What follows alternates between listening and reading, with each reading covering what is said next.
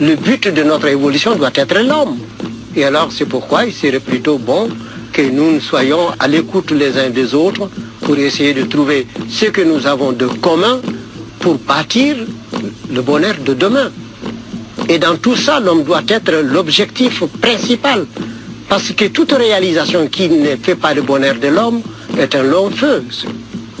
C'est comme on tire à la cible et puis on rate le but. Bonjour à tous et bienvenue dans Afrotopique, le podcast de Génération Afrotopia qui s'interroge sur ce que sont les défis de l'Afrique et du monde et les manières d'y répondre. On aborde les enjeux contemporains depuis les Suds en général et les mondes africains en particulier.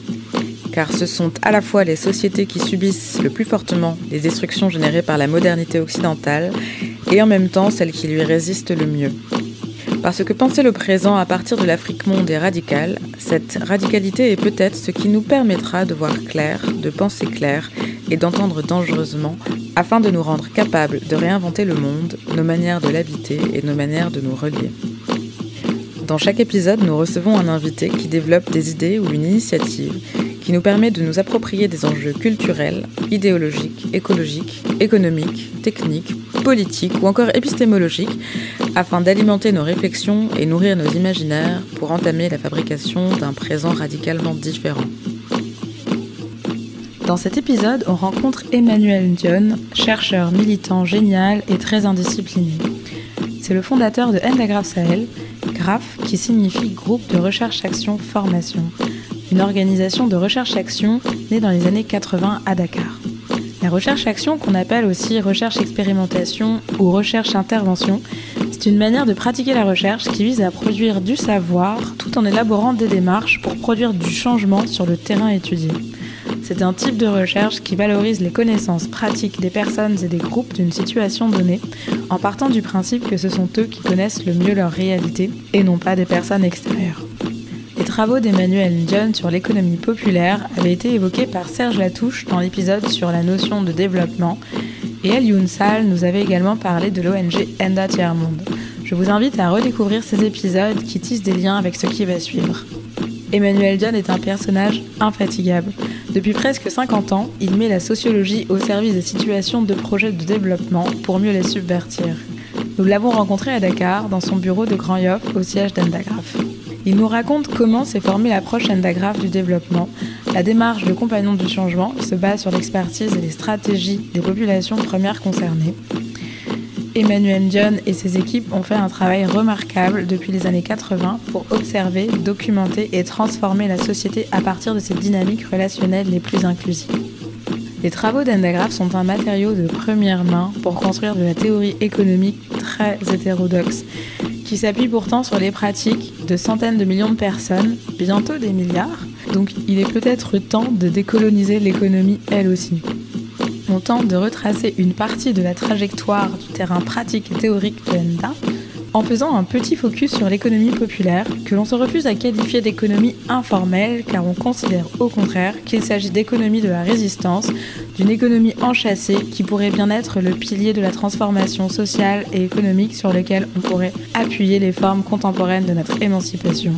Donc, bienvenue à l'école de la population africaine et bonne écoute. Emmanuel John, bonjour. Bonjour Mariamta. Vous êtes docteur en sociologie, sénégalais, serrère, chercheur engagé dans la recherche-action depuis une cinquantaine d'années. Vous êtes aujourd'hui président de Endagraph Sahel, une ONG militante qui est née du prolongement d'un programme de lutte contre le chômage à Dakar dans les années 70. Vous allez nous en parler.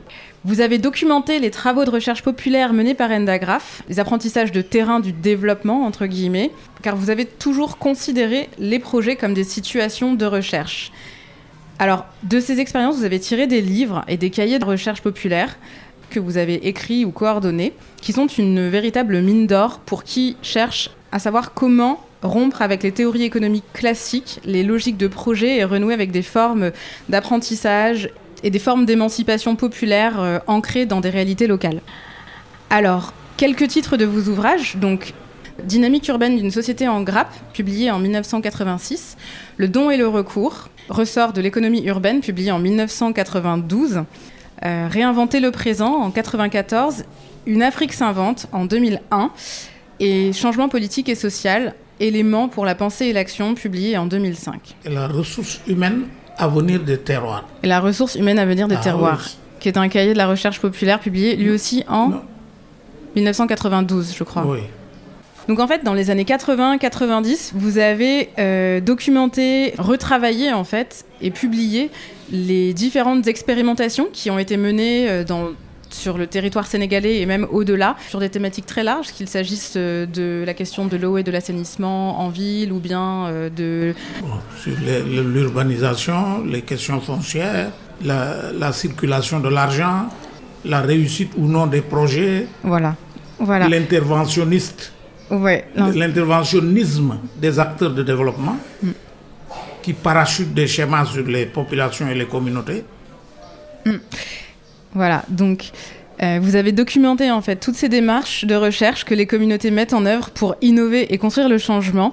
Et vous en avez un peu fait la marque de fabrique de Endagraph, puisque c'est une euh, organisation qui se caractérise par euh, sa, hum, sa manière d'aborder un territoire et de travailler avec les populations en tant que compagnon, compagnon du changement, accompagnateur d'une dynamique qui dépasse euh, les simples acteurs et, qui considère que tout le monde est acteur dans ce même champ euh, au même titre. Alors, avant d'entrer dans la richesse des situations de recherche populaire et euh, de découvrir ce qu'elles nous permettent de penser, euh, est-ce que vous pouvez nous expliquer comment est-ce que vous en êtes venu, vous, à vous engager dans ces dynamiques euh, de, recherche, d'action, de théorie et de pratique, et à fonder cette grande école de la subversion du développement que sont les expérimentations Endagraph parce qu'au départ, donc, euh, si je ne me trompe pas, vous avez plutôt reçu une formation classique en latin-grec. Vous avez même été séminariste. Euh, voilà, donc Emmanuel Ndion, rappelez-nous un petit peu le contexte dans lequel vous avez fait vos apprentissages et comment vous avez réussi à fonder un petit peu cette sorte d'organisation très hybride et très euh, atypique dans le paysage du développement aujourd'hui. Merci Marie Emta. Quelque chose qui a été déterminant pour moi, c'est d'avoir été avec ma famille en situation d'assister au moment où la première maison familiale du Sénégal était implantée à Fandène dans le village où j'habitais. Et ma famille était bénéficiaire des interventions de la maison familiale rurale, caractérisée par une pédagogie appelée méthode de l'alternance école-travail. À l'époque, j'étais de l'autre côté, bénéficiaire de l'intervention de développeurs. Et en même temps que j'observais comment nous nous comportions, ou ma famille se comportait face aux injonctions des développeurs qui étaient les, animateurs des maisons familiales, je voyais comment nous nous réagissions et en même temps comment nous contournions les prescriptions qui, étaient, qui nous étaient proposées et qu'on n'acceptait pas nécessairement par- parce qu'elles n'étaient pas forcément pertinentes. Par exemple, je me rappelle quand on a introduit de nouvelles pratiques culturelles pour la culture du mil, il fallait labourer à certains moments et introduire des engrais chimiques, par exemple 14 jours après, euh, après que euh, les plants aient poussé. Et nous, nous n'étions pas d'accord. Et notamment et ce qu'on appelait le démarrage. C'est quoi? 15 jours après le poquet, quand une fois que tu, tu sèmes le mil, il pousse en abondance parce que tu mets une poignée de mil et ça pousse. euh, il y a beaucoup de plants. Il faut démarrer parce que pour éviter que les plantes Ah oui. s'étouffent elles-mêmes. Mhm. Et de 20 à 30 euh, jeunes pousses, il fallait démarrer et en garder que 3. Ce qui était pénible à supporter pour un paysan. Effectivement, diminuer les plantes, c'était pénible. Et c'était pourtant une consigne obligatoire. Parce que si tu attendais qu'elles repoussent plus longtemps, elles s'étouffaient, les plantes s'étouffaient elles-mêmes. Donc il fallait en garder 3 pouces. Ce qu'on n'acceptait pas nécessairement. Et quand le, le, le, le- le développeur passait, on s'arrangeait pour qu'il ne voit pas qu'on ne respectait pas la consigne. Donc loin du chemin où il passait, on faisait comme on voulait. Et sur le chemin où il passait, on appliquait comme il faisait. Et loin, on faisait comme nous voulions. Et comme il pénétrait rarement dans le champ, il ne voyait pas les façons dont on contournait ce qu'on ne supportait pas ou pour lequel on n'était pas d'accord. Et ce qui a été surprenant, c'est qu'à un moment donné, je suis passé de l'autre côté. Je suis arrivé à un moment à parler comme développeur. Et donc j'avais dans tout mon corps toute la psychologie du développé, entre guillemets, de celui qu'on supposait développer. Et en à, développer Pardon? Celui qu'on supposait à développer ah Oui, à développer. Et à un moment donné, quand je suis arrivé, je suis parti en formation, donc j'étais du côté du développeur. Donc j'avais tout à fait la maîtrise des deux psychologies. Et ça, ça a été très déterminant pour moi pour comprendre la difficulté qu'il y a et les, ce que j'appelais à l'époque les qui-pro-communication. C'est-à-dire le développeur ne parlait pas de la même chose que celui qui était supposé être développé. Et donc ces qui-pro-communication étaient maintenus parce qu'il y avait des jeux d'acteurs et des rapports de force qui n'étaient pas favorables au plus, parce qu'on était censé ne rien connaître et appliquer à la lettre les consignes.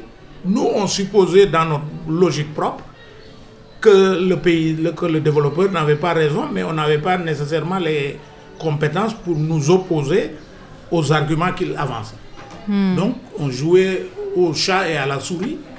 Et c'est comme ça, petit à petit, que j'ai compris que beaucoup de choses se jouaient dans la relation entre le développeur et le développé. Moi-même, qui ai porté l'habit du développé, comme plus tard l'habit du développeur quand je suis allé faire la, la formation à Lyon, ainsi de suite. Et c'est autant de choses qui m'ont amené à arrêter la formation classique que j'étais encouragé à faire, parce qu'à l'époque, euh, le président Senghor euh, affectionnait de faire du Sénégal une Grèce noire. Hmm. Bon, nous étions là pour faire latin-grec, et puis je me disais, qu'est-ce que ça allait apporter à une rationalité complètement différente? Lui qui insistait beaucoup, qui disait, la raison est Hélène et l'émotion nègre. Ce qui me révoltait un peu. Parce que hmm. si la, si l'Afrique s'était seulement caractérisée par l'émotion, je trouvais que l'émotion, elle est partagée par tout le monde. Il n'y a hmm. personne qui soit totalement rationnel et qu'il y a une part d'irrationalité dans tout ce qu'on fait. Et ça hmm. aussi, ça m'a beaucoup inspiré jusqu'au moment où j'ai eu la chance de participer à une enquête sur les cas rapides.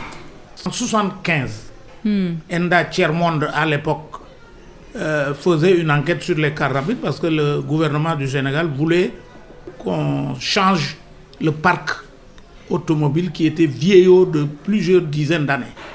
Et il fallait renouveler le parc automobile. Parce que la modernité de la ville de Dakar, porte de l'Afrique, ne devrait pas supporter qu'on première image de, Dakar mhm. et donc de l'Afrique soit des corbières ambulants qui étaient les cars rapides. Et donc, il fallait les nettoyer. L'État a fait beaucoup d'efforts pour les nettoyer, n'a jamais réussi. Nettoyer, ça veut dire, euh, en fait, vous les, les, faire supprimer pour les mhm. faire disparaître et les mhm. remplacer par, de nouveaux, par un nouveau parc automobile. Il n'a jamais réussi.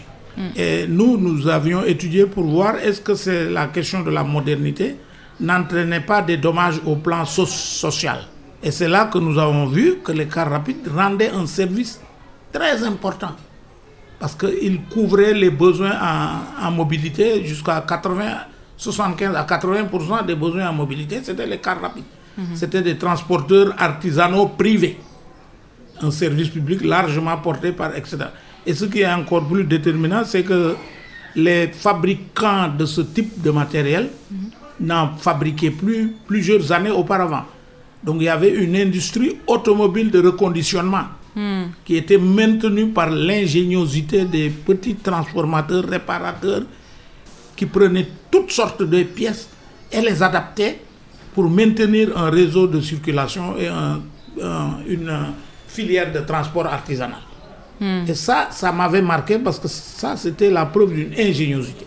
Hmm. Donc j'étais marqué par le fait qu'ils étaient intelligents alors que pendant longtemps, on m'a fait comprendre, ou j'ai cru comprendre, que la population n'avait pas l'intelligence qu'il fallait. Il fallait qu'on forme des gens pour changer la communauté et accompagner à ce qu'elle retrouve l'intelligence du développement. Tu comprends? Non, j'ai pas compris la phrase. Non, c'est-à-dire que les, la population n'ayant pas toute l'intelligence des situations mhm. vécues, mhm. il fallait donc former une élite qui avait comme mission d'accompagner et d'être leader des communautés. Donc, une fois qu'on a fait des études, on devrait être à la tête de communautés, prendre des décisions, parce que c'est une grave erreur de croire qu'on est intelligent quand on a fait des études. C'est pas vrai. On peut avoir fait des études et n'a pas avoir l'intelligence des situations. Mhm. Situation nationale, la preuve aujourd'hui est évidente que l'élite n'a pas l'intelligence des situations que vit le Sénégal. Et que ceux qui ont l'intelligence des situations, c'est ceux pour lesquels on ne reconnaît pas une compétence quelconque. Hmm. Et c'est ce qu'on appelle les communautés ou les associations de base. Et le mot base est intéressant parce qu'il y a un sommet et une base. Et donc, ce n'est pas innocent que les organisations soient appelées organisations de base. Parce qu'au sommet qui doivent orienter, c'est justement ça l'élite. Hmm. Et l'élite était contaminée par une culture occidentale. Parce que tu pars en France pour étudier, après tu reviens avec des visions nouvelles. Et vous, vous êtes parti en France pour étudier Je suis parti en France quelque part pour continuer. J'ai fait mon doctorat en France. Mhm. Après mon latin grec, que j'ai arrêté au moment où je préparais la maîtrise sur le, vocabulaire pastoral dans les géoglyphes de Virgile, mhm. tu vois que j'étais quand même allé loin dans la culture latine ou la culture occidentale. je me rends compte que je, ne, je traversais des quartiers entiers que j'étais incapable de lire. Hmm, de, décrypter ce qui se passait en fait, dans Dakar. De hmm. décrypter. Et quand j'ai eu la chance de participer à cette enquête, j'ai nommé des choses. J'ai compris des enjeux. Et je me suis identifié, ou en tout cas, je me suis donné, j'ai compris un certain nombre de défis. Que le changement, c'était aussi la mobilisation de la communauté que le centre du processus n'était plus l'élite que nous prétendons être, mais c'était la communauté elle-même. Et ce changement, j'ai pu le comprendre parce que ce qui m'a, dans l'expérience que j'ai développée auparavant, c'était que je me rendais compte que les choses ne se passaient jamais comme je planifiais qu'elles soient. Hmm. Parce qu'un développeur est censé avoir planifié, et d'ailleurs quand on évalue, on cherche à savoir qu'on a atteint les résultats tels qu'ils avaient. Ça veut dire que quelque part dans la tête. Euh, c'est un processus linéaire. Voilà, euh, etc. Que l'on peut, euh, que l'on, qu'on peut programmer, voilà, prévoir, programmer. Programmer. Et programmer. Et que quand il ne se passait pas comme on prétendait qu'elle soit, on n'était pas compétent. Et c'est difficile d'accepter ça. Hmm. Face à un, un environnement où la, la productivité, les résultats, ainsi de suite, etc. Hmm, les mesures d'impact, en fait, vous voulez dire que dans l'écosystème du développement, en tant que développeur, vous aviez euh, souvent, en fait, vous observiez une, une, dissonance ou un décalage entre euh, vos objectifs visés et puis les résultats réels atteints en termes de... S'il y avait une dissonance, il faut l'écarter. Hmm. donc euh, ne pas vraiment la mentionner. Voilà, euh, je, me rappelle très bien d'un moment très centraux pour moi où dans le quartier de Grand Yoff, il fallait décider par quel quartier commencer. Pour le programme d'assainissement, il fallait donc commencer par le quartier le plus sale. Et quand on a vu les notables des différents quartiers, des 32 quartiers de Grand Yoff, on a dit on va commencer par le quartier le plus sale. Et tous, ils ont dit tous les quartiers sont sales. Quel est le quartier le plus moins sale qu'un autre? Tous les quartiers sont sales. Et donc, pour décider de commencer par un quartier, il fallait un tirage au sort. Et donc, nous nous sommes astreints à faire un tirage au sort. Et quand on a fait le tirage au sort, on est, on est tombé sur le quartier le plus récalcitrant. Le quartier qui n'a jamais voulu euh, accepter, qui était le moins réceptif aux injonctions de Enda. Hmm. Euh, Et donc, du coup, il fallait, il fallait comme, comme on dit, il fallait, pour les élections, il fallait troubler la situation et faire de sorte que on, choisisse un autre quartier. Hmm. Et là, moi, j'ai dit non. Le sort a décidé que ce soit Maca. On commence par Maca. Et j'ai rappelé une phrase d'une femme euh, des maisons familiales du côté de Djourbel. Elle disait Une calebasse vide ne trompe pas la chèvre. C'est-à-dire tout ce que Enda a amené dans le quartier, si ça intéressait les gens, ils auraient suivi. S'ils ne suivent pas, c'est que ça ne les intéresse pas. Hmm. Donc on a la preuve là, on va vérifier que si est-ce que l'assainissement, ça les intéresse ou pas. Ce qui a été déterminant, c'est que dans ce même quartier, on a eu des résultats inattendus. 250 à 300 familles qui avaient accepté et qui avaient mobilisé des cotisations pour avoir leur puisard. Hmm. C'était une réussite exceptionnelle qui m'a amené à inventer un nouveau concept en disant la pédagogie de l'intérêt. Ça, c'est ce que vous documentez dans Dakar, une société Dakar, en grappe. une société en grappe. Hmm. La pédagogie de l'intérêt. Si tu entres par l'intérêt des gens, ils suivent. Hmm. Par contre, si tu proposes des gens, et après de l'intérêt des gens à les bonnes raisons de suivre ou ne pas suivre. Parce qu'après, ça se complexifie. Mhm. Parce que les, les membres d'une même communauté peuvent ne pas avoir les mêmes raisons mhm. pour participer au projet. Tu vois. La preuve en est que d'autres paramètres entrent en jeu. Parce que quand tu proposes, si vous êtes d'accord, vous entrez par le délégué du quartier pour que le quartier soit assaini, ceux qui acceptent de s'associer au projet ont conscience qu'ils contribuent à la notoriété du délégué de quartier. S'ils ne s'identifient pas à lui, mhm. ils ne suivent pas. Mhm. Donc il y a d'autres bonnes raisons qui peuvent amener les gens à accepter d'aller au puisard et pas nécessairement ce qu'on avait supposé être, ça veut dire la relation entre un environnement sain et la santé elle-même. Mais plutôt des logiques euh, d'adhésion, de filiation. Ne sont pas, les motivations sont diversifiées et profondes mm. et elles ne sont pas uniformes, mm-hmm. elles ne sont pas les mêmes au sein d'une communauté et d'une communauté à l'autre. Ce qui faisait que quand on ciblait un quartier, on mm-hmm. voyait des gens qui vivaient dans le quartier et qui allaient cotiser auprès du délégué de quartier d'un autre quartier auquel ils s'identifiaient davantage. Hmm. Ce qui nous a amené à, à, lancer le concept de réseau social. Avant l'heure. Et, voilà. et que donc, l'approche géographique du quartier ne se superposait pas nécessairement avec les trames relationnelles. Hmm. Les trames relationnelles n'étaient pas circonscrites dans un quartier, mais elles étaient transversales au quartier, voire au village. C'est comme ça qu'on on est entré dans le concept de réseau social et qu'on a compris que ceux qui étaient ici et qui venaient de Matam, par exemple, ils étaient plus mobilisés par les logiques du village que par euh, les logiques du groupe ici. Parce qu'ils réagissaient aux injonctions de l'ensemble du réseau, qui avait plusieurs segments d'appartenance, dont le village est ici. Donc ce n'était pas nécessairement ce qui se passe dans le quartier qui motivait tel délégué de quartier. Mm. Et que participer à une action c'était aussi contribuer à la notoriété, notoriété. Et si je trouvais que j'investissais favorablement pour moi, j'avançais et acceptais de participer dans un projet puisard. Ce n'était pas nécessairement seulement une question de santé, c'était aussi une question d'identification hmm. et de partage ou de communauté d'appartenance. Hmm. Le sentiment d'appartenance à une même communauté d'intérêt on n'a pas forcément les mêmes intérêts. Ni les mêmes communautés. Et donc les mêmes sous-communautés ou communautés. Et donc tu verras que beaucoup des ouvrages que j'ai eu à rédiger, d'abord décrivent nos difficultés à comprendre.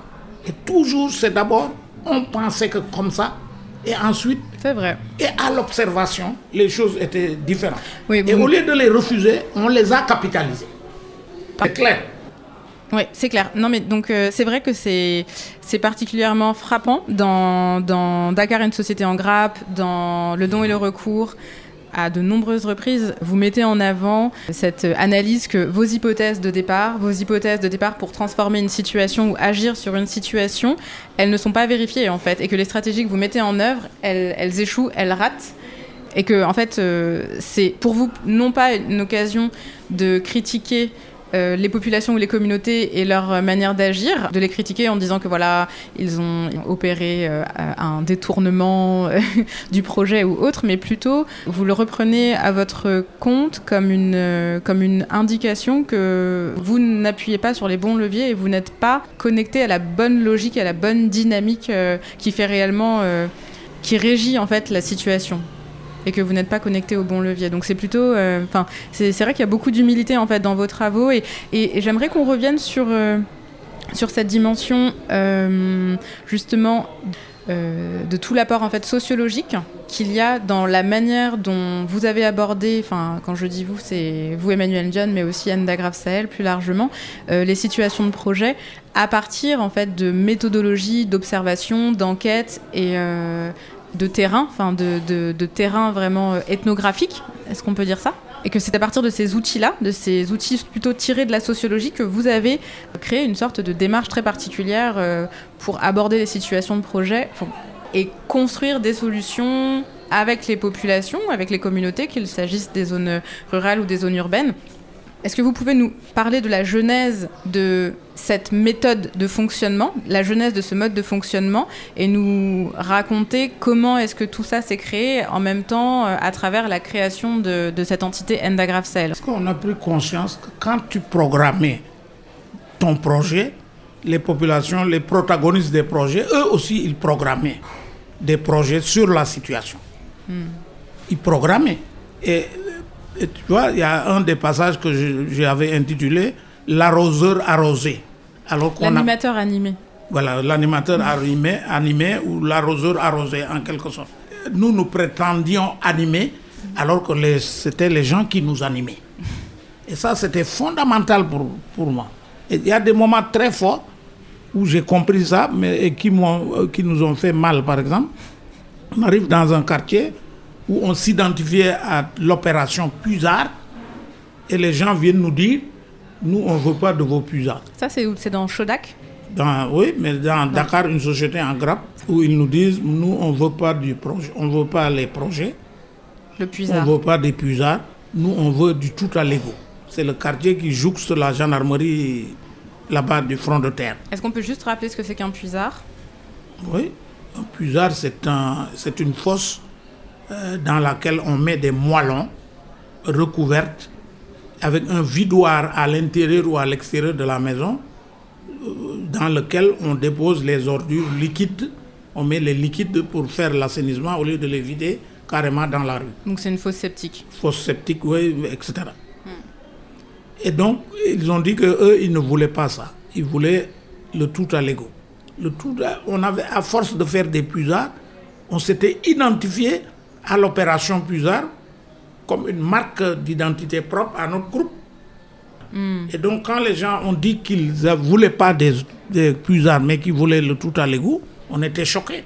Parce que d'abord, on n'avait pas le monopole de l'initiative. Nous, on ne veut pas de ça, on veut ça.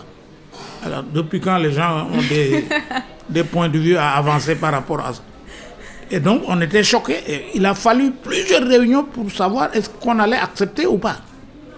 Est-ce qu'on allait suivre les gens alors que d'habitude c'est eux qui nous suivent ou au contraire on va, on va faire ce qu'ils voulaient.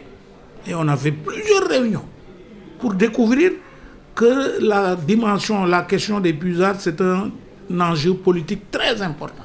Pourquoi les communautés qui jouxtent le réseau de tout à l'égout devraient, on devrait leur imposer des systèmes d'assainissement de pauvres? Pourquoi? Donc on a politisé en quelque sorte la question du puisard. C'est le premier moment où on commence à politiser euh, la, le programme puisard. Le programme puisard, ce n'est pas simplement un équipement à mettre pour les pauvres, mais si tu les compares à certains quartiers, pourquoi, pourquoi à la cité Léona, au quartier Léona, ils auraient, alors qu'à deux mètres à côté, ils avaient le tout à l'égo. Hmm comme on ne pouvait pas supporter cette contradiction, mhm. on a décidé de prendre l'argent qui devrait être pour les puisards, on l'a donné aux communautés pour qu'ils payent un, rallongement du tout à l'égout dans leur quartier. Hmm. Et on était très contents mhm. de faire ça, mais c'était pénible de faire cette euh, conversion. Hmm. Et c'était une transformation de soi-même, parce que notre existence était, était en question parce qu'on n'avait plus le rôle central qu'on avait.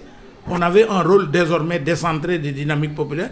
On suivait les gens. Mhm. Vous n'étiez plus à l'initiative. Voilà. Puis comment on va justifier à l'extérieur qu'on suit mm. À quoi on sert si on ne fait que suivre mm.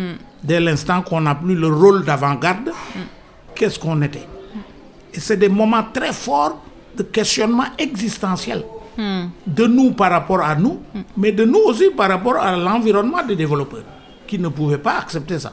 On n'est pas là pour faire aller suivre les populations, on est là pour orienter. Et on est arrivé à, en faire euh, une, un raisonnement différent jusqu'à dire qu'on peut exister en accompagnant les populations. Et pourquoi on ne s'inscrirait pas dans les stratégies des gens? Hmm. Et que le centre de dynamique n'est pas nous, mais c'est la population elle-même. Hmm. Ça, c'est un moment important et fondateur qui marque, euh, qui marque un jalon en fait euh, du développement, du développement de, de Endagraph. Donc là, vous nous avez parlé de l'opération Puisard, qui est euh, très largement documentée dans le premier livre, en fait, Dakar, une société en grappe, hmm. qui est aussi à l'origine de la création de Endagraph. Je pense que c'est le programme Puisard, c'est le programme qui m'a le plus amené à apprendre, à faire les plus importants apprentissages à tous les niveaux en termes de pédagogie de l'intérêt, de réseau social, et que ce qui était important, c'était de suivre les communautés dans leur motivation pour adhérer ou pas à un projet, et surtout s'intéresser à appuyer leur propre stratégie, hmm. parce qu'ils avaient eux-mêmes une lecture propre de leur entité. Hmm. Ok, donc euh, ce mouvement-là, euh, qui a été opéré par euh, les équipes de ENDA, cette idée d'accompagner et de s'inscrire dans les stratégies populaires, vous l'avez euh, expérimenté par la suite en fait dans toutes les situations de projet auxquelles vous avez, euh, vous avez été associé. Et euh, est-ce que vous pouvez nous parler de l'expérience avec les femmes et la création des caisses populaires au moment où le programme Shodak, donc le programme Zéro chômage à Dakar, c'est ça Shodak, c'était la contraction, donc, qui avait été lancé dans les années 70 à la fin du programme, qui était un programme de la municipalité de Dakar, c'est ça Oui. Vous avez continué à travailler avec les femmes sur d'autres leviers. Les questions devenaient plutôt comment les aider à euh, accéder à une autonomie financière, des questions comme ça. Est-ce que vous pouvez nous raconter comment... Euh, est-ce que une vous pouvez expérience phare, c'est celle des vendeuses de poissons du quartier d'Arafat, qui chaque matin vont à Soumbedjoun acheter du poisson et revendre dans la journée. Et après avoir pris du crédit auprès de usuriers, ils reversaient les, les intérêts le soir. Et c'est des intérêts exorbitants. Et donc, nous, on avait pensé qu'on pouvait les aider à se libérer de ce, de ce joug. Et donc, on avait fait des projections pour dire que 150 francs par 5000 cotiser tous les jours pouvait les amener au bout d'un certain temps à acheter même leur pirogue. Hmm. Donc à être complètement indépendant de, ces, de ce réseau d'usuriers qui sont toujours au marché de Grand Yoff. Et quand on a fait ces prévisions, tout le monde était d'accord. Hmm. Mais chaque fois qu'on venait faire le point des calculs pour savoir la comptabilité, où ça en était, le premier jour, il y avait un mort, le deuxième jour, euh, un mort dans le quartier, donc on ne pouvait pas se réunir les jours suivants, il y avait toujours d'autres raisons qui faisaient jusqu'à, comme on était excédé par le fait que les réunions ne se tenaient pas, on a dit non, aujourd'hui on fait le point. Quand on a fait le point sur la comptabilité, il y avait zéro argent dans la caisse. Hmm. Alors qu'on devrait avoir l'équivalent de quoi acheter une pirogue pour aller autonomiser. Hmm. Comment ça se... et les femmes ont pris leur courage en main pour dire comment voulez-vous qu'on dispose de l'argent qui dort dans les caisses au moment où nos enfants sont malades. Est-ce que vous pensez que c'est cohérent qu'on laisse de l'argent dormir ainsi de suite? Donc dans leur tête, le concept d'épargne n'existait pas. Hmm. Par définition, l'argent était toujours placé. Qu'il soit placé économiquement ou socialement, il était placé. Donc il n'était pas concevable qu'il y ait de l'argent qui ne soit pas placé. Donc là, ça a montré carrément qu'on était en contradiction avec le concept d'épargne d'immobiliser un capital quelconque. Hmm. Et c'est petit à petit que les gens ont avancé des mots en disant non, nous on joue au wouré. Le wouré. Oui, on joue au wouré. C'est-à-dire quand on a la stratégie, c'est de multiplier les tiroirs caisses. C'est le c'est la Wallé, c'est ça? Enfin, on l'appelle aussi la Wallé. C'est ce jeu de billes euh, que l'on place dans différents petits trous. Voilà, et la Wallé, c'est plusieurs euh, cases. cases. Mhm. Et les cases peuvent être des relations ça peut être une activité économique, ça peut être du magico-religieux, ainsi de suite. Et le principe, c'est l'intégration de l'ensemble. Et c'est là qu'il nous a amené à parler d'économie et pas d'une économie qui domine toutes les autres dimensions de la vie sociale. Vous voulez dire que donc ce sont les femmes, quand elles vous ont expliqué en fait leur manière de voir et de comprendre euh, leur, leur pratique de l'économie, euh, elles vous ont elles ont pris cet exemple du bourré euh, pour dire que que l'argent était placé et toujours en circulation. Voilà, est placé, toujours en circulation et placé. Hmm. Plus vite il circule, mieux c'est. Et hmm. que l'usurier à un moment donné, est un interlocuteur économique, mais très vite qui peut changer de statut dans le réseau social. Il n'est pas simplement un acteur qui prête de l'argent, un banquier, mais il devient aussi un, comment on appelle ça? Un, un, relié. Un relié, voilà. Il devient un relié. Et dès qu'il devient un relié, il n'est plus seulement agent économique, il est aussi un acteur social, il est ceci ou cela. Hmm. Et avec lequel on peut jouer en permanence. Oui, donc il, fait partie du réseau de placement. Il devient un tiroir caisse. Hmm. Etc. Il devient un membre de, du, réseau économique qui est une sorte de, euh, de grand portefeuille en fait, euh, qui est euh, pour chacun des membres de, de du réseau relationnel une personne à solliciter au moment où on peut en avoir besoin. Quoi. Et que Endagraph aussi était aussi euh, transformable en relié. Hmm. Et on était approché par les gens comme reliés. Hmm. Et surtout, il nous rappelait, grâce à nous, vous avez réussi à faire tel ou tel projet, et en contrepoint, vous refusez de nous, de nous, vous refusez de, qu'on exerce un droit de tirage sur vous. Hmm. C'est-à-dire quand ils ont accepté de participer au projet, hmm. c'est qu'ils nous ont endettés souterrains. Hmm. Et qu'on refusait en contrepoint qu'ils nous utilisent comme reliés. Et que si, si eux, ils ont participé à des activités que nous avons mises en place, c'est nous, nous avons une dette vis-à-vis d'eux. Et en contrepoint, on entrait dans une logique de relier. Hmm. ce qu'on se refusait à faire. Alors que je me surprenais à voir, quand je vais voir le délégué de quartier, je me prévaux d'une relation et de son statut, et en même temps, je refuse qu'il m'utilise. Hmm. Et je trouvais que ce n'était pas juste comme relation.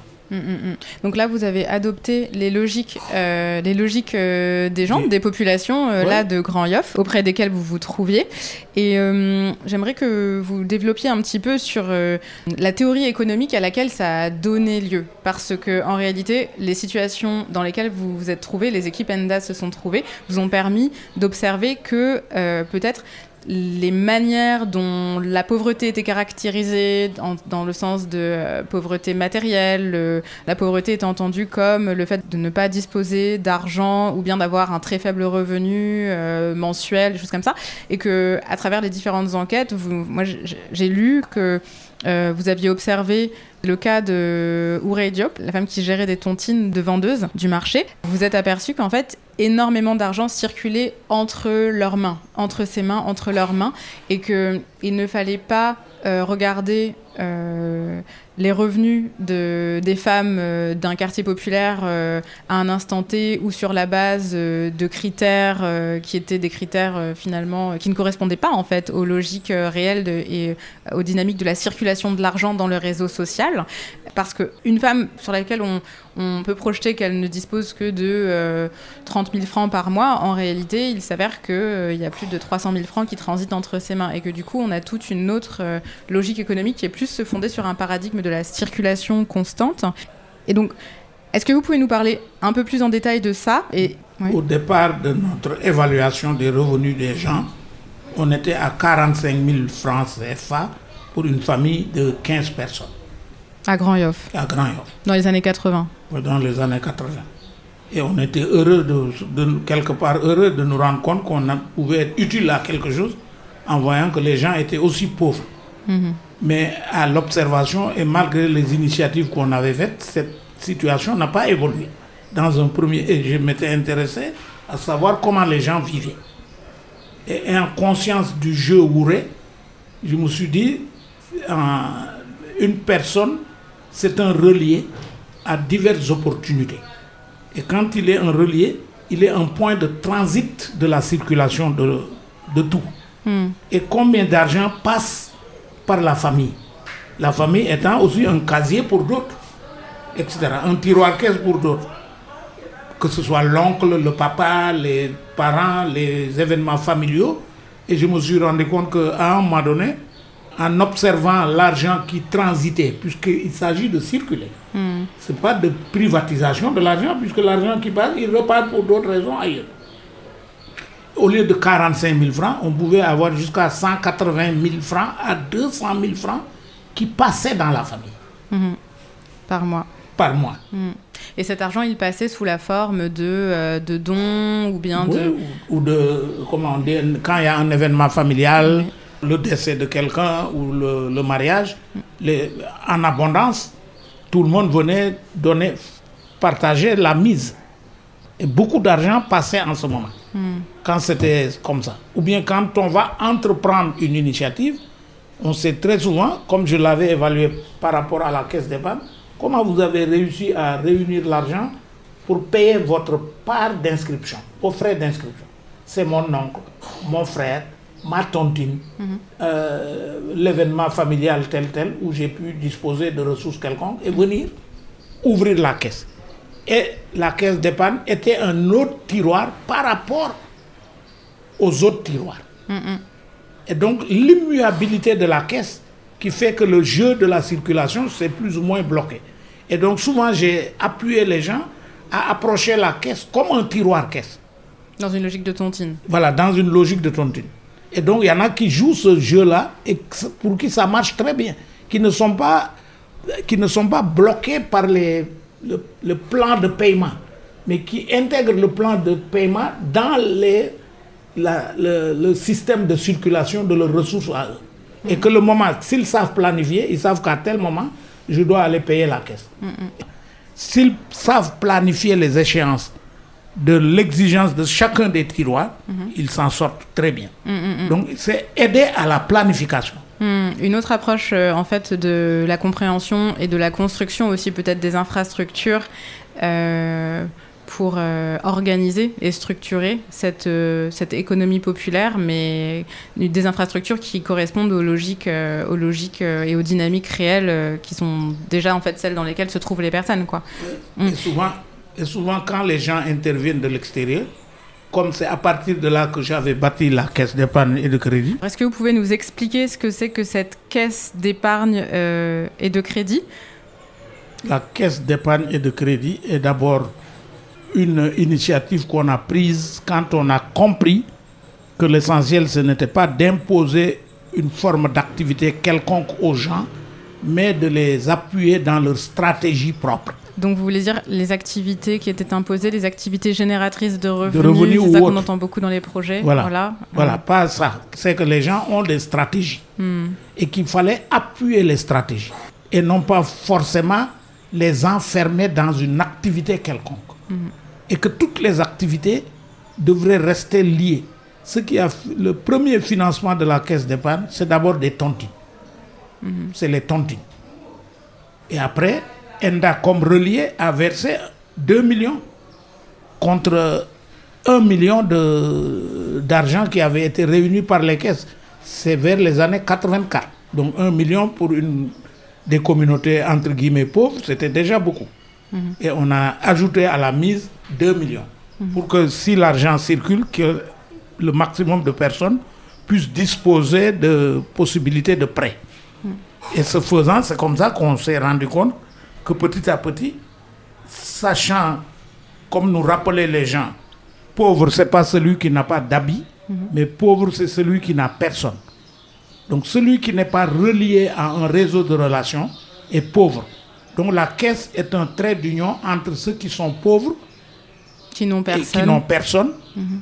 Par le truchement d'Enda, via Enda, ils peuvent intégrer les groupes de circulation d'argent. Si tu n'as pas de moyens, par le fait de la caisse, tu peux petit à petit devenir protagoniste d'un réseau de relations. Et donc, mm. tu sors de la pauvreté. Parce que deuxième proverbe qui est intéressant et que les gens rappellent souvent, si on se connaît, on, on, dirait, c'est difficile de le dire en français. Vous pouvez le dire en Wolof. On, on sait mutuellement avoir. ce que tu as est pour moi et ce que j'ai, c'est pour toi. Ramante, se connaître, amante, savoir, S apostrophe, savoir mutuellement. Et on, est en réseau de protagonisme, de relations de protagonisme. Et ça, c'est lié. Donc, dès l'instant que je sors, euh, je rentre dans un groupe, je suis automatiquement en relation de partenariat et je suis bénéficiaire de la circulation de toutes les ressources dont on dispose. Hmm. Mise en commun. En fait, une sorte de, mutualisation euh, des ressources euh, à l'intérieur d'un même réseau, euh, à l'intérieur d'un réseau relationnel. Et donc là, ENDA, c'était en ouvrant la caisse d'épargne, la mutuelle de crédit et d'épargne de Grand Yoff. ENDA, c'est intégré, c'est plié et a ouvert une entité qui entrait complètement euh, dans les logiques euh, locales à l'œuvre et dans les pratiques et qui répondait aux besoins en fait euh, des populations au départ des femmes mais qui ensuite très rapidement a intégré à peu près oui, d'autant plus qu'il y a un second proverbe qui dit quand tu cherches ne cherche pas de l'argent cherche des hommes. Ah, voilà. cherche des personnes. Boy wut bul alal quand tu cherches ne cherche pas la richesse, cherche les hommes, entre en relation. Et en même temps, tu sais que quand on est aussi en ville ou etc., on est spécialisé dans le recrutement de relations. Parce que le, réseau social, et le, il y a conscience que c'est un excellent filet social. Et quand on est intégré dans un réseau social, on est sécurisé. Ça, c'est fondamental. Hmm. Ben, on l'a vu euh, là, notamment pendant la crise du Covid ici euh, à Dakar, à Grand Yoff. Euh, d'une manière générale au Sénégal, les, les politiques publiques de réponse à la crise, les distributions de quelques sacs de riz, de bidons d'huile ne sont pas ce qui ont permis aux populations en difficulté de, subvenir à leurs besoins, malgré euh, la baisse des activités ou l'impossibilité de se rendre au marché qui était fermé. Euh, mais c'est beaucoup plus la solidarité et, le réseau relationnel et la, circulation de l'argent à l'intérieur de ce réseau de qui, qui a permis aux gens de, de, rester très résilients. Ce qui est très important, cette capacité d'épargner, cette technologie de la solidarité qui est fondamentale que nous, on ne peut pas comprendre. Parce que quand on a mis en place les caisses d'épargne et que l'État s'est intéressé à réglementer, il les a alignés sur la logique bancaire. Et aujourd'hui, l'argent des caisses d'épargne est beaucoup plus cher que l'argent des banques classiques. Hmm. parce que c'est oui, c'est toutes les logiques en fait de microcrédit euh, qui sont entrées en, en jeu et qui, euh, et qui sont. Enfin.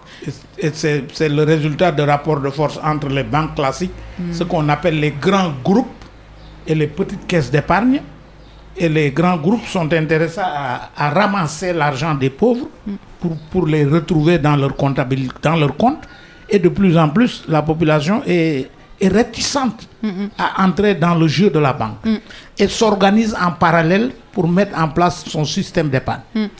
Quand tu vas dans les villages, etc., ce qu'on appelle les associations villageoises mhm. d'épargne et de crédit, tu connais avec, mhm. ou les tontines, mhm. si ce n'est pas des avec, c'est des tontines, où des groupes se réunissent un jour dans la semaine pour rassembler leur petite épargne sur une durée d'un an. Dans des petits villages, tu peux mobiliser jusqu'à 40 millions l'an. Hmm. Donc il y a une capacité d'autofinancement par le jeu de la solidarité interne. Et mhm. donc, ce qui m'intéresse aujourd'hui, c'est de voir comment, à partir de là, on peut alimenter un système de fonds d'investissement, où ce serait le jeu de la solidarité qui financerait, et donc il n'y aurait pas de taux d'intérêt quelconque, et qui, bon, s'il n'y a pas d'autre intérêt, il n'y a pas d'écraser les initiatives les plus pauvres. Mm, mm, mm. Et ça, je pense qu'il y a quelque chose à faire de ce point de vue-là. Parce que quand l'État réglemente, il aligne à la logique bancaire. Et la logique bancaire, la, banque n'a jamais aidé au développement des communautés, encore moins des pays. Donc il faut rompre avec ça.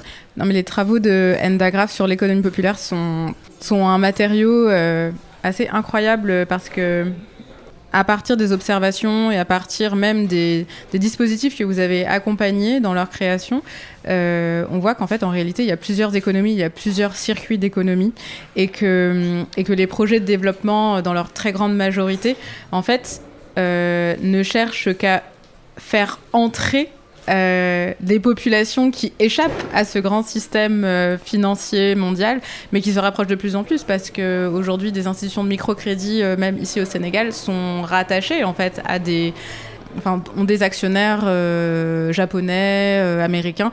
Et en fait, dans de nombreux projets de développement, on se rend compte que, en réalité, ce qui est à l'œuvre et ce qui est visé, c'est c'est d'amorcer un processus d'accumulation. Un processus d'accumulation en injectant soit directement euh, de l'argent dans les, milieux, dans les, dans les communautés, dans les populations, ou en créant les infrastructures qui vont permettre de euh, rattacher cette économie qu'on appelle souvent informelle, mais qui en réalité est une économie de la résistance, une économie populaire qui échappe à ce système de captation. Et en fait, bien souvent, les projets de développement ont pour euh, vocation de, de, ce qu'on appelle structurer, euh, assainir, euh, intégrer, mais en réalité, c'est pas intégrer, c'est récupérer, quoi. Oui, c'est voler.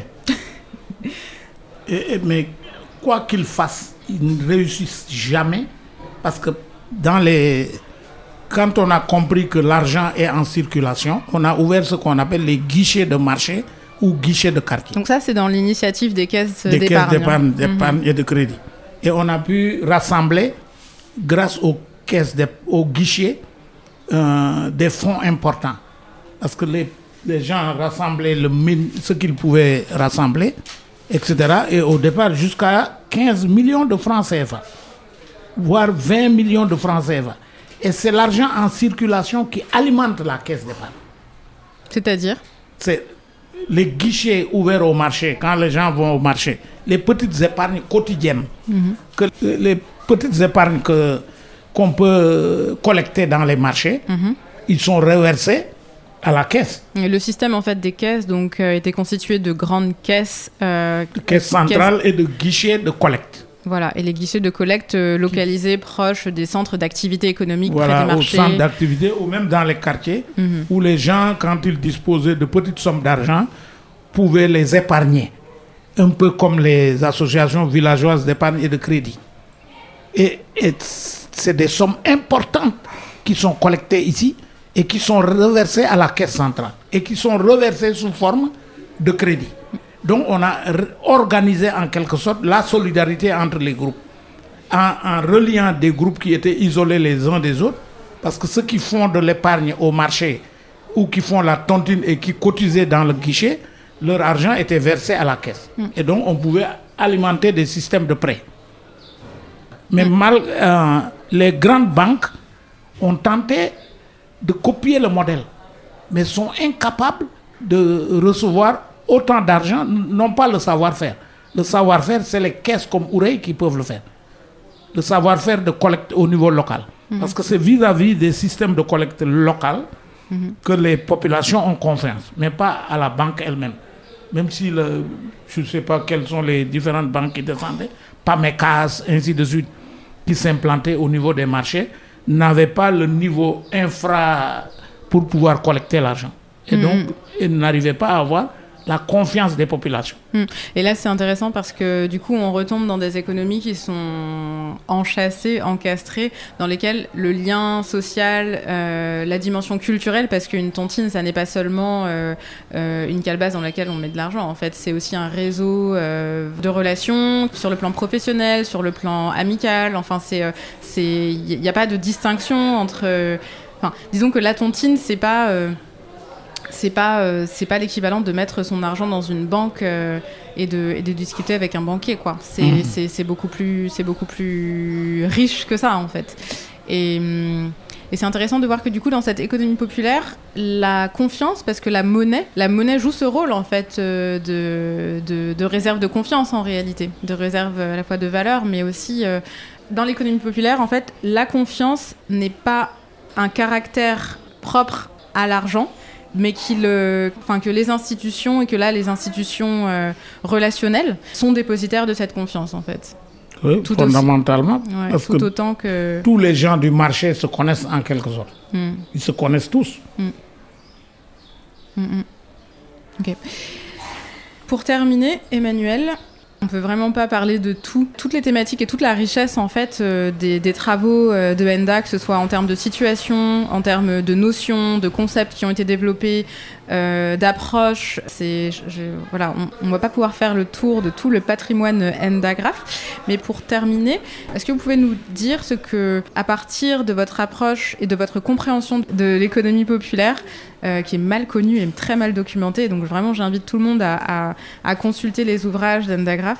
Euh, comment est-ce qu'on peut euh, penser l'émancipation et la fabriquer à partir de, ces formes d'économie sociale, relationnelle, de solidarité profonde? Est-ce que vous entrevoyez des, des, manières de faire une économie qui soit fondée sur des ressources et des richesses profondément partagées euh, mise en circulation? En fait, est-ce que vous pensez que dans l'économie populaire, on a des clés pour euh, aborder totalement la question de l'économie, de la circulation, du partage de la richesse dont la théorie économique dominante euh, bah, doit s'inspirer ou pourrait s'inspirer Ce qui domine dans l'économie dominante, c'est de concevoir l'économie isolément du, du reste, du social et de toutes les autres dimensions. Tandis que la circulation, elle est intégratrice. Elle intègre tout à la fois. Le magico-religieux, même aussi surprenant que cela puisse être, est intégré dans une logique, une démarche économique. Dans quel sens? Le magico-religieux? Le magico-religieux, au sens où, tu vois, quand tu parles de fétiche ou que, que tu vas vendre quelque chose, on a le sentiment que quand tu veux vendre, si tu veux que ta marchandise soit davantage intéresse davantage la clientèle, il faut associer par exemple des fruits du citron. Parce qu'on imagine que le citron a une capacité de valorisation de la, de la marchandise et donc attire la clientèle. Ça, c'est de l'imaginaire. De l'imaginaire que les populations ont su créer. Comme ils le pensent par rapport au citron, ils pourraient le penser par rapport à d'autres composants de l'environnement. Je veux dire, tout est intégré. C'est une démarche intégratrice. Ce n'est pas une démarche isolante où qu'une dimension se serait superposée et deviendrait subordonnée au reste. C'est tout est interactif. Toutes les dimensions de la vie sociale interagissent. Hmm. Toutes les dimensions interagissent, mais il n'y a pas une dimension plus importante qu'une autre. Bien sûr, on a besoin d'argent, mais aussi on a besoin d'autres choses de la relation, on a besoin de, de, l'éthique, on a besoin du spirituel, et tout ça intégré de façon intelligente. C'est ça qui est le pari de l'économie populaire. Parce que l'économie populaire intègre tout. Et c'est ça qui est fondamental. Maintenant, comment il faut faire? Mais il faut aller à l'école de la population elle-même. Hmm. Parce qu'elle vit ça au quotidien. Hmm, hmm, c'est ça que moi j'essaie de comprendre de décrire et passer à une politique publique, ça c'est un défi que je pense avec d'autres, on peut commencer à élaborer.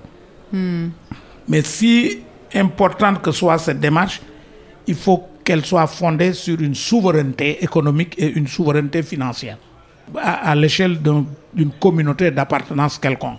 Si on est le Sénégal, si, etc., si on est très dépendant d'une logique économique quelconque, ou que, comme on dit, notre France CFA est dépendant d'une d'une politique avec la France où on n'a pas de souveraineté réelle et que rien n'est indexé par rapport à l'économie, mais des spéculations financières propres seulement, je pense qu'on peut aller loin si on se déconnecte complètement du système international et qu'on élabore nous-mêmes une autre logique et une autre politique publique économique, une autre politique financière, etc.